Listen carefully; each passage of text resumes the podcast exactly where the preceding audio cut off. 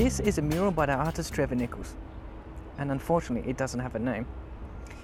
It makes me kind of nervous when artists don't name their artworks. I don't know, it just makes me kind of a little bit nervous.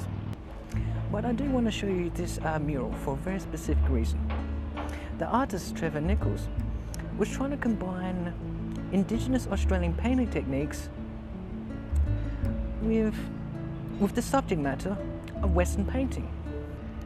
You can see elements of cross-hatching. And dot painting. And over here is what's termed as a mimi. Mimis are supernatural spirits which features in some Indigenous Australian groups' lore. Some Indigenous Australian groups say that the, um, the Mimis taught the Indi- Indigenous Australians how to hunt.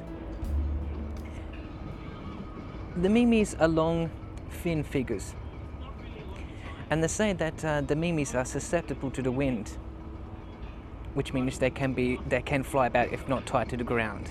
Unlike uh, traditional Indigenous Australian artworks, um, cross hatching and dot paintings and the like, uh, it's it's very colourful. It's got uh, you know. It's got earth tones, it's got oranges and reds and yellows, but it's also got bright blues, which you don't see very often in traditional Indigenous Australian artworks. Um, not even in murals, anyway. It seems to be a little bit hidden away, but not too much. It is in direct view of the, the river here, and so it's not particularly hard to find. But I believe once you do find it, then it, it does make a difference.